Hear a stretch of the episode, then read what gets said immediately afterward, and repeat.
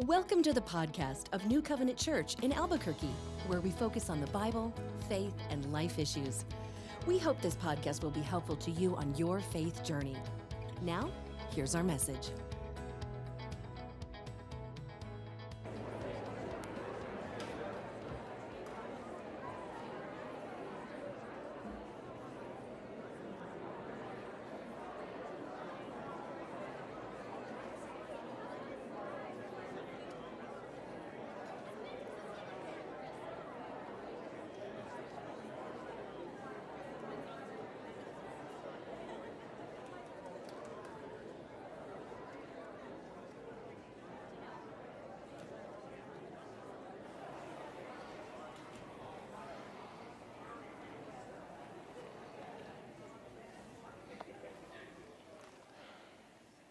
So, one of my favorite movies of all time, Back to the Future. You all remember that? We've brought that one up before. But Doc has got his DeLorean. I want you this morning to hop in the DeLorean. We're just going to go back 24 years. So, it's the summer of 1999. I don't know if you can remember where you're at or what was happening, but it was right about that time in 1999 that people really started freaking out. Like, nuclear reactors are going to melt down all computers are going to shut down, planes are going to crash, ships are going to crash. And it all had a name. Y'all remember what it was? Y2K, yeah. So, as a body of believers, and I had only been a believer for about two years. I came to know Christ January 1st of 1997, and then about two years later, when all of this was going on, we thought this is perfect timing to go and tell everybody about Jesus. Now, it's sad that we wait for a moment like that to get urgent about telling people about Jesus, but we were thinking to ourselves, we've got like the next six months where everybody thinks they're going to die. This is great timing to tell everybody we can about Jesus. So, one of the things that we decided to do is we went to a really big park in downtown San Diego called Balboa Park. And in Balboa Park, we put on this big and pretty powerful drama called Heaven's Gates and Hell's Flames. They turned it into a movie. If you've never seen the drama or the movie, just YouTube it. It's worth checking out because it is pretty powerful. But lucky me, I got to play the part of Satan. I'm like, yes. So at the time, I was much younger, didn't have grays, so my goatee was nice and dark, and I made it into a point, and I wore a red cape, and I played Satan throughout that drama. And at the very end, this little boy, probably not more than seven or eight years old, comes and tugs on my cape and says, Hey, mister, are you actually Satan? I just give him the sly smile and said, If only you knew. Not really. It was a great opportunity to talk to him about why we don't have to fear Satan, why we actually don't have to fear Y2K or anything else that comes our way, because Jesus is the one who's fully and completely in control. Now, this young man, he was mistaken about who Satan was, because apparently he thought Satan was an extremely good looking 23 year old white boy. Um, but he was wrong. That being said, there are a lot of people that are mistaken about who Satan is. Uh, we have either done away with him because it's not a figure that we want to talk about, so we'll just pretend like he doesn't exist, to which he's completely content with, or we've given him way too much credit. How many times have you ever heard somebody say, or maybe you've said it, well, the devil made me do it? But here's the interesting thing He is a cherubim angel who can only be in one place at one time. He is definitely a powerful foe, but we don't want to give him too much credit. So, what we're going to do in the next two weeks with Revelation 12 is a lot of the focus is on this figure that we call Satan, who's actually a real being. He's a real cherub angel who rebelled against God. We'll get into his character and his nature in just a little bit. But what I want to do is I want to make sure that we know at least a little bit about the enemy. We need to know a little bit about his schemes and how he operates. Where is he working and how is he working? And that's important for us to know as believers. Now, what we're going to do is something that I've mentioned earlier. We are going to gaze upon Jesus, but we will glance at the enemy. So we don't need to fear the enemy. We're going to simply glance at him. Let's take a look at what he's doing. But let's keep our gaze fixed on the one who has already defeated the enemy. The war has already been won. So let's look at him. We're in Revelation 12. Uh, we stopped last week and we took a little bit of a pause from the book of Revelation to step back and say, how do we make sure that we're rightly interpreting some things in Revelation that are symbolic, but yet still pointing to a literal point. And that's where we took a look at how we interpret Scripture. We let Scripture interpret Scripture, we compare parallel passages. We always want to make sure that we're reading Scripture in context. So this week, we only have six verses. But that means that we've got some hard work to do because we need to make sure that we read these six verses in context. We need to make sure that we let Scripture interpret Scripture. We need to make sure that we practice what we call exegesis. Again, in the Greek, that word ek means to draw out of. We want to make sure that we always draw meaning out of the text and never put meaning into it. So we're going to go to Revelation chapter 12, verses 1 through 6. We're going to use good, solid biblical hermeneutics. Don't y'all just love that word? We're just going to study the Bible rightly. That's what we're going to do this morning. So, if you would, would you stand with me as we read Revelation chapter 12, verses 1 through 6, and then we will begin to dissect this uh, verse by verse. Revelation 12, beginning in verse 1. John says, And I saw a great sign appeared in heaven, a woman clothed with the sun, with the moon under her feet, and on her head a crown of 12 stars. She was pregnant and was crying out in birth pains and the agony of giving birth. And another sign appeared in heaven Behold, a great red dragon with seven heads and ten horns and, ten di- and seven diadems. His tail swept down a third of the stars of heaven and cast them to the earth. And the dragon stood before the woman who was about to give birth, so that when she bore her child, he might devour it.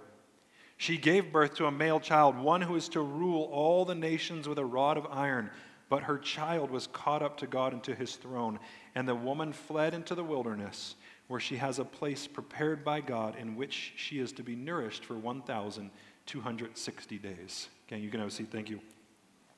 So, what we're going to do over the course of the next two weeks is really all of Revelation 12, 1 through 17, is meant to be one literary unit of thought. However, we weren't going to make it through that this morning. So, we're breaking that up, which means that really our big idea, the one overarching idea that Jesus wants us to grasp that he passed on through John, is simply this God's truth is the greatest source of weaponization and protection against Satan who is a furious, frustrated, and defeated foe. Now, that is a mouthful, but it starts with God's truth. Before I take us any further, let me note that we live right now in a time, and have been in a time for a long time, that is spiritually deceived.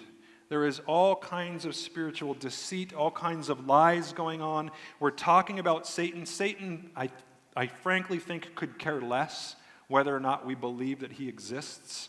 His big thing is to get as many people as possible confused about who Jesus is and what his plan is for mankind. I pray that it is clear from being in God's Word week after week, and for you all personally, day after day, that you know why you were created. You know where you came from. You know that God Almighty, the creator of the heavens and the earth, formed and fashioned you from the dust of the ground after speaking all of the universe into existence. I hope and I pray that you know that what went wrong in that relationship with God was us, that we have sinned against Him. And because of that, He had to separate Himself from us because of our sin, because of the fact that He will not remain in the presence of sin. But I also hope you know that the good news is instead of leaving us, to wallow in our sin and really ultimately to continue in that trajectory towards hell, he sent us a Redeemer by the name of Jesus, who is completely God. He was 100% God, 100% man. Therefore, his death on the cross paid for 100% of our sins, past, present, and future. And then the really good news Jesus didn't stay dead on the cross, but he rose again. That earthquake shook the ground, the stone was rolled away. Jesus rose from the dead, and then not long after that, he ascended into heaven. But he made a promise before he left. What was the promise? I am coming again. Remember when the disciples found the folded up face cloth in the tomb, folded in concentric squares? It told them something. The king is coming back. I'm not done with you yet. So hang in there. I am coming. In the meantime, you have got a furious and frustrated foe who will do everything he can to confuse you and, and uh, those around you. He will do everything he can to make your life like hell on earth. And yet Jesus says, Don't be dismayed. I've already defeated him. In fact, Satan knows his time is short. That's why things continue to get worse. That's why sin continues to run rampant. And I don't know if you've been paying attention, but have you noticed that we're getting more and more creative in our sin? That the world is seemingly becoming more increasingly evil? But instead of pushing back on that, the world is actually adopting it. In fact, what once used to be called evil is now called good and is supposed to be celebrated. And the very things that God says is good and right are now considered hate speech and considered evil. Out of curiosity, how many of you all use social media in any way, shape, or form? Facebook, Twitter, Instagram. For those of you that have used it, how many of you have been canceled at all for anything that you've posted? My daughter just about jumped out of her seat. She was so excited the first time she ever got canceled on Facebook for posting scripture and talking about the goodness of God and how He made us and why He made us.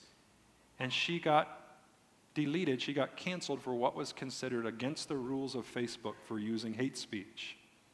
That's the world that we now live in.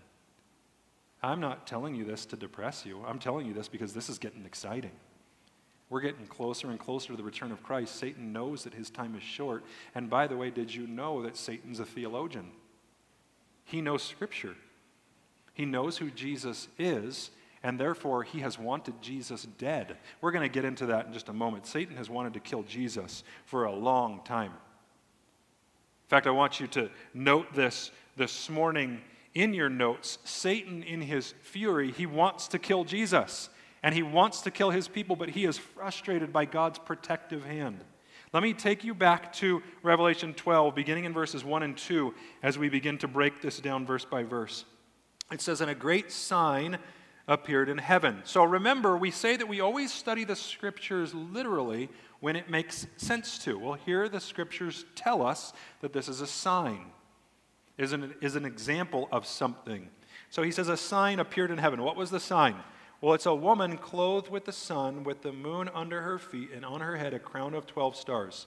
She was pregnant and was crying out in birth pains and the agony of giving birth. We're about to take a look at a couple characters in God's story in the book of Revelation. And the first one that we get introduced to is this woman. Who is this woman? And how do we know who this woman is? Well, I'm going to tell you who the woman is, but then I'm going to show you why we can know so you're not just taking my word for it. This woman that's being referred to is the nation of Israel. Well, Pastor, how do you know that that's the nation of Israel?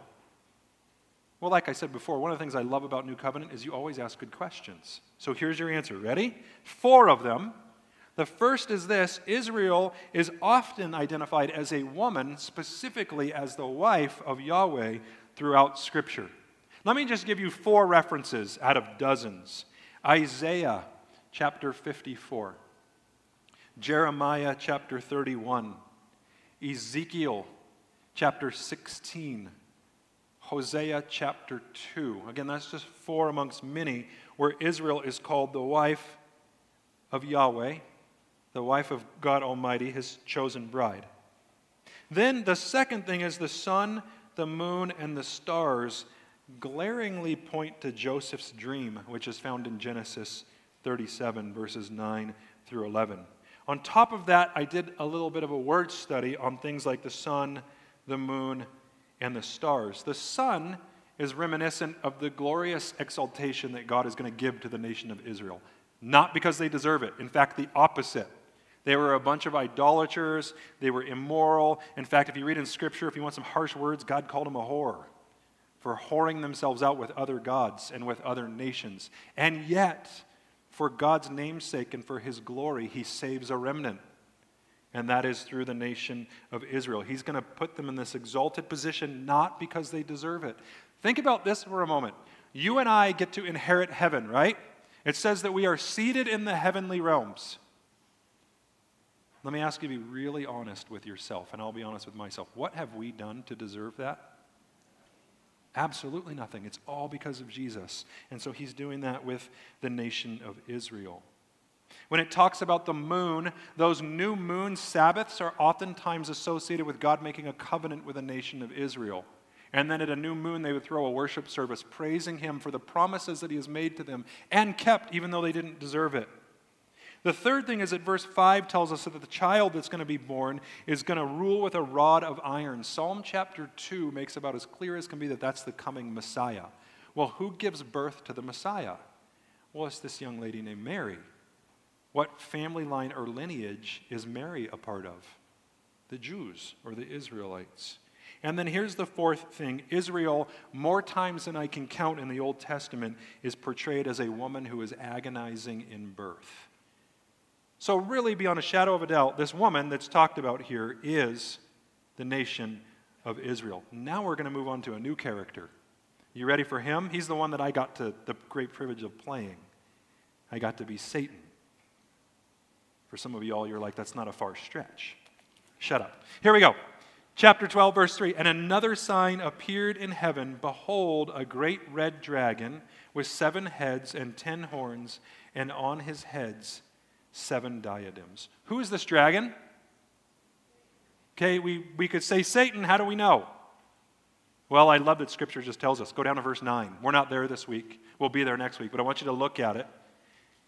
Uh, chapter 12, verse 9, it says, The great dragon was thrown down, that ancient serpent who is called the devil and Satan, the deceiver of the whole world. He was thrown down to the earth, and his angels were thrown down with him. All right, so we've got the next character in verse 3. It's without a doubt Satan. What's the deal with the seven heads, and what's the deal with the ten horns and the seven diadems? Well, we can know, again, almost beyond a shadow of a doubt, that those seven heads represent seven different kingdoms that have been Satan influenced. Those seven kingdoms consist of six that have already existed and one that is in the future. Those six that already existed, from what we can see in Scripture, are Egypt, Assyria, Babylon, Medo Persia, Greece, and then Rome. And the seventh empire is going to be the revived Roman Empire. Those ten horns represent ten future kingdoms that are going to rule during the tribulation, and we'll get more on that in time to come. We'll also take a look at the past kingdoms in Revelation chapter 13. So hang in there for about two more weeks, and you'll get a little bit more input on the kingdoms. Now, one thing that we noted is that each of those kingdoms were ruled by Satan. How do I know that? Look at the gods that were worshiped in each of the six uh, empires that I just mentioned. Look at the acts that were committed by each of those six empires that we just talked about, as well as the coming Roman Empire. We get some insight onto the gods that are going to be worshiped or the God that's going to be worshiped from the coming Roman Empire. Now, gang, that gives us a lot of insight as to what's going on in the world today. Satan is just as real, his demons and his minions are just as real today as they were two, three, four thousand years ago. And he is still wreaking havoc within empires and nations and countries today. And we see it all over the place. We see it in certain things that are instituted, even just in the country that we live in, that are just flat out evil.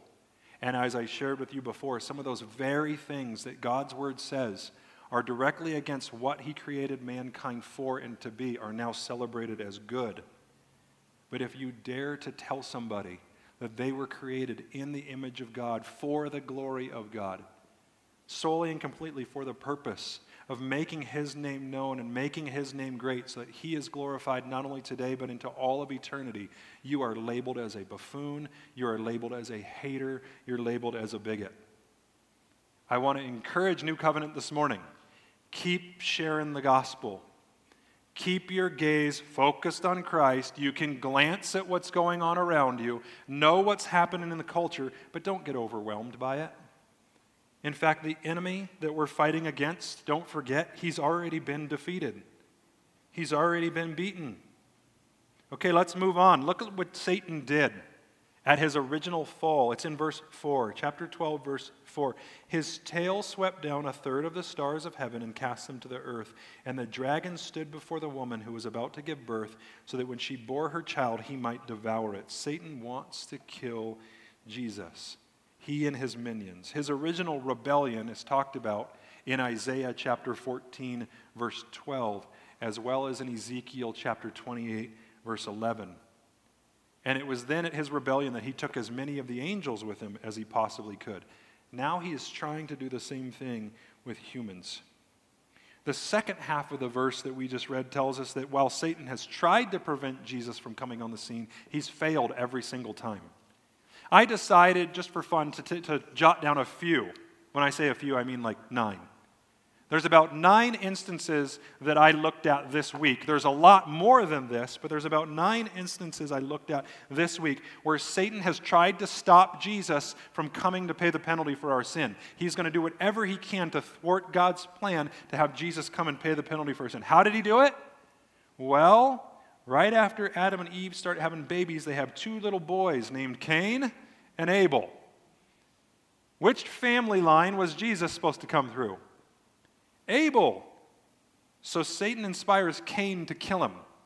There's one problem God raises up a young man by the name of Seth, and that becomes the lineage for the Lord Jesus.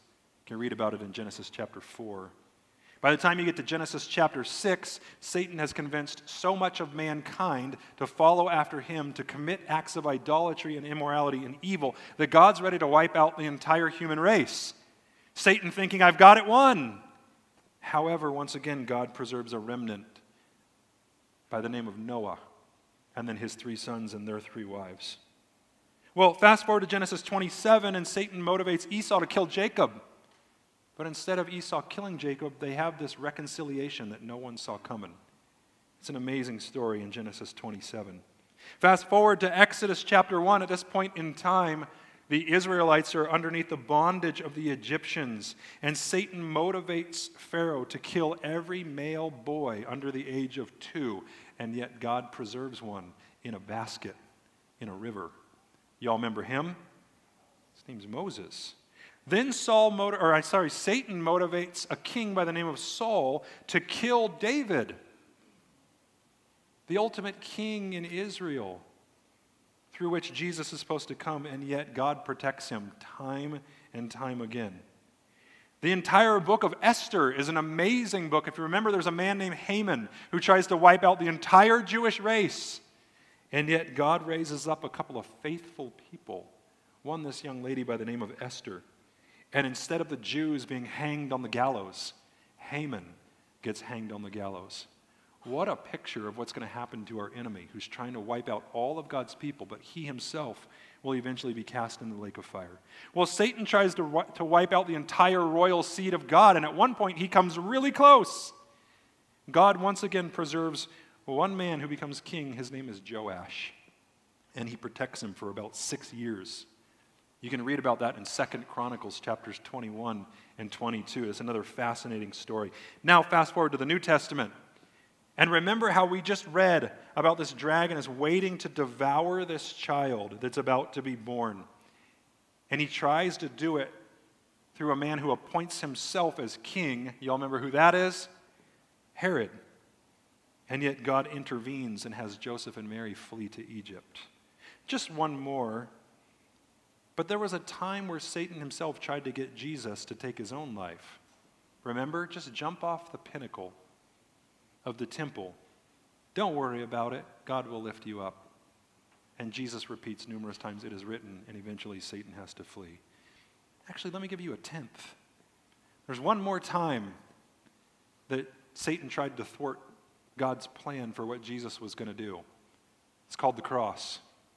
He had Jesus brutally tortured to the point where people couldn't even recognize his face because he was so badly beaten. And then he has him nailed to a cross. And then Jesus breathes out his last breath. And you remember those final words from Jesus on the cross? It's one Greek word, tetelestai. It is finished. And Satan probably cheered. Oh, yeah, it is. I got you. I finally got you. And then three days later, what happens? The great earthquake, the stone rolls away, Jesus rises from the dead, and then not more than a few weeks after that, he ascends into heaven. But before he does, remember, what does he tell us? I'm coming again. I'm going to come back for you. See, Satan is a furious foe, but he's defeated. He makes a lot of noise. And the world that we live in can be scary because the power of the prince of the air seems to be ruling it. Well, out of curiosity, how many of y'all have barking dogs in your neighborhood? Did any of y'all have that one? It's like Cujo. You're like, if it ever gets off the leash, it's going to kill me. That one. You're just glad it's behind a fence or you're glad it's on a leash. That's Satan. He's a pretty furious foe, yet he's on God's leash. He can't do anything that God doesn't allow him to. So do you know that we're completely safe? There's not a thing that can touch you. Again, we'll hit on some of this a little bit more in the future, but don't forget what Paul said in Ephesians. We are already, already, it's as if we're already seated in the heavenly realms with Christ Jesus. It's as if we're already there. Why? Because the victory is so guaranteed that Paul can write about it as though it's already happened. That's good news this morning. Go with me back to verse 5. It says, She gave birth to a male child, one who is to rule the nations with a rod of iron, but her child was caught up to God and his throne. In one verse, we read about Jesus' birth, we read about his life, and then we read about his ascension up into heaven. And we also see that once again, Satan gets very frustrated because he's been defeated. And here's the last verse for this morning. The woman fled into the wilderness. Remember, that's Israel. She, flee, she flees into the wilderness where she has a place prepared by God in which she is to be nourished for 1,260 days. According to a Jewish calendar, that's exactly three and a half years. That is the last half of the tribulation. There's going to be a remnant of Israel. There's going to be a remnant of Gentile believers that are going to be protected. And those that are protected and actually live through the seven year tribulation will enter into a literal 1,000 year reign of Jesus where he sits upon the Davidic throne and he reigns and he rules. That's exciting. God has had it out, or I'm sorry, uh, Satan has had it out for Jesus. He's had it out for Jesus' people, and he has had, had it out for the Jews for years and years and years, and yet he gets thwarted every single time. Gang, in conclusion, let this serve as a reminder to all of us today that God's a promise keeper. God made a promise to Israel, He's going to keep it despite their failings. God has made a promise to us, and He's going to keep it despite our failings. And what is the promise? That all of our sin, past, present, and future, has been forgiven. And because of that, we get to be in heaven with Him forever. I can't wait to be with Jesus. We also have a promise that He who prepared a place for Israel for about three and a half years in the wilderness has also prepared a place for us in heaven. So even when Satan might think that he has won, maybe he'll get us by taking our life. Maybe he'll think he's got us by some of the authorities that we have above us and we feel like we can't do anything about it. Let us be reminded that Jesus has already won. Revelation chapters 21 and 22, we're only like nine or 10 chapters away and we're there. We're going to get some amazing glimpses of heaven. Man, I can't wait. In just a few weeks, we're going to get a little sneak peek behind the curtain of death. We're going to get a little sneak peek of what heaven is going to look like for believers. We're also going to get a sneak peek at what hell is going to look like for unbelievers. And prayerfully, that will motivate us to tell as many people as possible about Jesus. But our time is coming the time where we get to be with Him forever in a place that is perfect, in a place where there is no more sickness or sorrow or death. That time is coming. While we wait, while we wait for our arrival there, whatever the mode of transportation is that Jesus chooses to use to get us there, so whether it be death or the rapture, let us tell as many people as we possibly can that their ticket has been paid for. We can't earn it. I am praising God that Jesus purchased my ticket and then he put me on a train where Jesus is himself the conductor and he's going to take me all the way to heaven because I can't get there on my own. I know that it screams against everything that we think we know. We have to earn our way. Everything is earned. There's no such thing as a free lunch. But we have to remember that we are talking about the God of the universe. What do I have to offer him? We just sang a song about that. I hope we mean it when we sing it. What do I have that's fit for a king? I don't have anything other than my praise for what he's done on my behalf when I don't deserve it.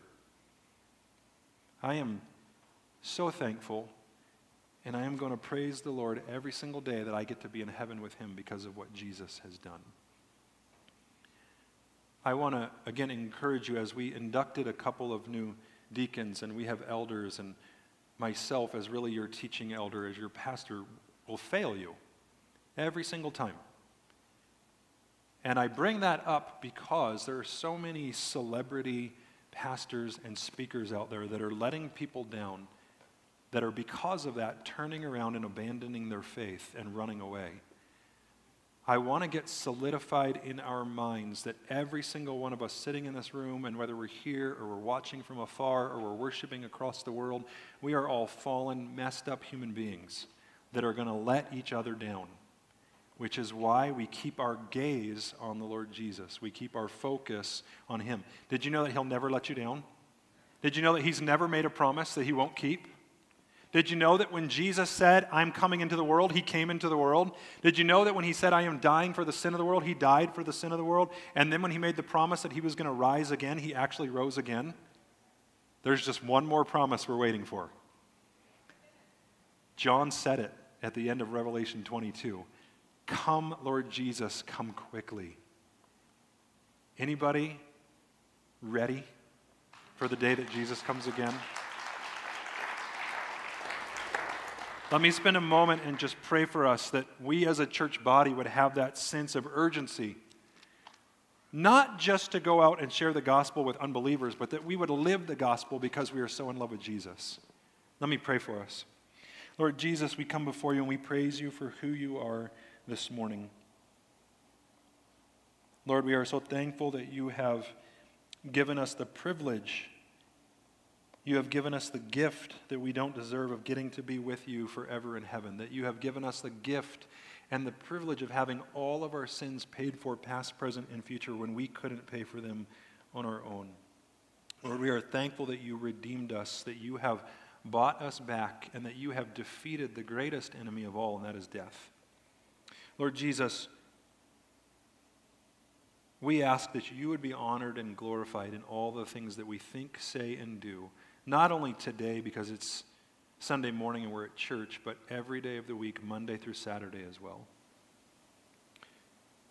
Lord, again, we don't have much to offer you, but Lord, we do shout out hallelujah because you are good. Lord Jesus, come. Lord, we ask that you would come quickly, but in the waiting, would you use us in any way that you see fit? It's in the mighty name of Jesus that we pray together. Amen.